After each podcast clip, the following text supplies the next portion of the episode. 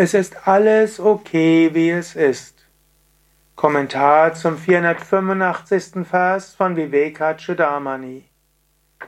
Der Schüler spricht dem Meister über seine Erfahrung, er hat die höchste Wirklichkeit verwirklicht. Lasst uns hören, was er sagt. Was gilt es zu verwerfen oder anzunehmen im großen, absoluten Ozean der absoluten Wirklichkeit? Der mit dem Nektar der Wonne gefüllt ist. Was existiert darüber hinaus? Und was ist dort, das in irgendeiner Weise, in irgendeiner Art anders ist? Kim heyam kim upadeyam kim anyat kim vilakshanam akandhananda piyusa purne brahma maharnave was, Kim, ist aufzugeben, Heya? Was, Upadeyam, ist anzunehmen? Was ist anders, Anya? Was ist verschieden, Vikshalana, Vilakshana? Es gibt den Ozean Mahanarva des absoluten Brahmans. Und dort, der ist voll, Purna, von Nektar, Piyusha, ununterbrochen, Akanda.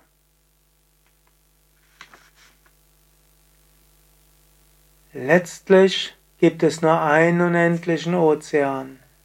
Wellen mögen sich streiten und eine Welle mag sagen, ich bin größer als die andere. Und die Welle mag bedauern, dass die andere Welle plötzlich verschwunden ist und dann wieder kommt.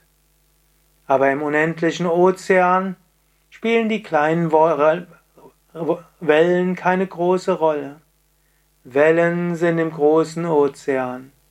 In diesem Sinne, diese Welt ist vielleicht wie eine Schaumkrone. Sie scheint sich ständig zu verändern. Aber in Wahrheit ist sie eins mit dem Ozean. Angenommen, du kannst nur die Oberfläche sehen und du kannst nicht den Ozean sehen, dann denkst du in der Schaumkrone, so viel verändert sich.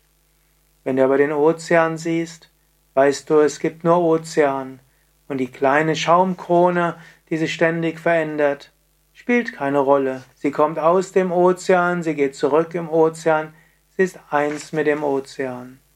Und so ist es auch mit dieser Welt. Mach dir nicht zu viel Sorgen. Die ganze Welt ist eine Manifestation von Brahman.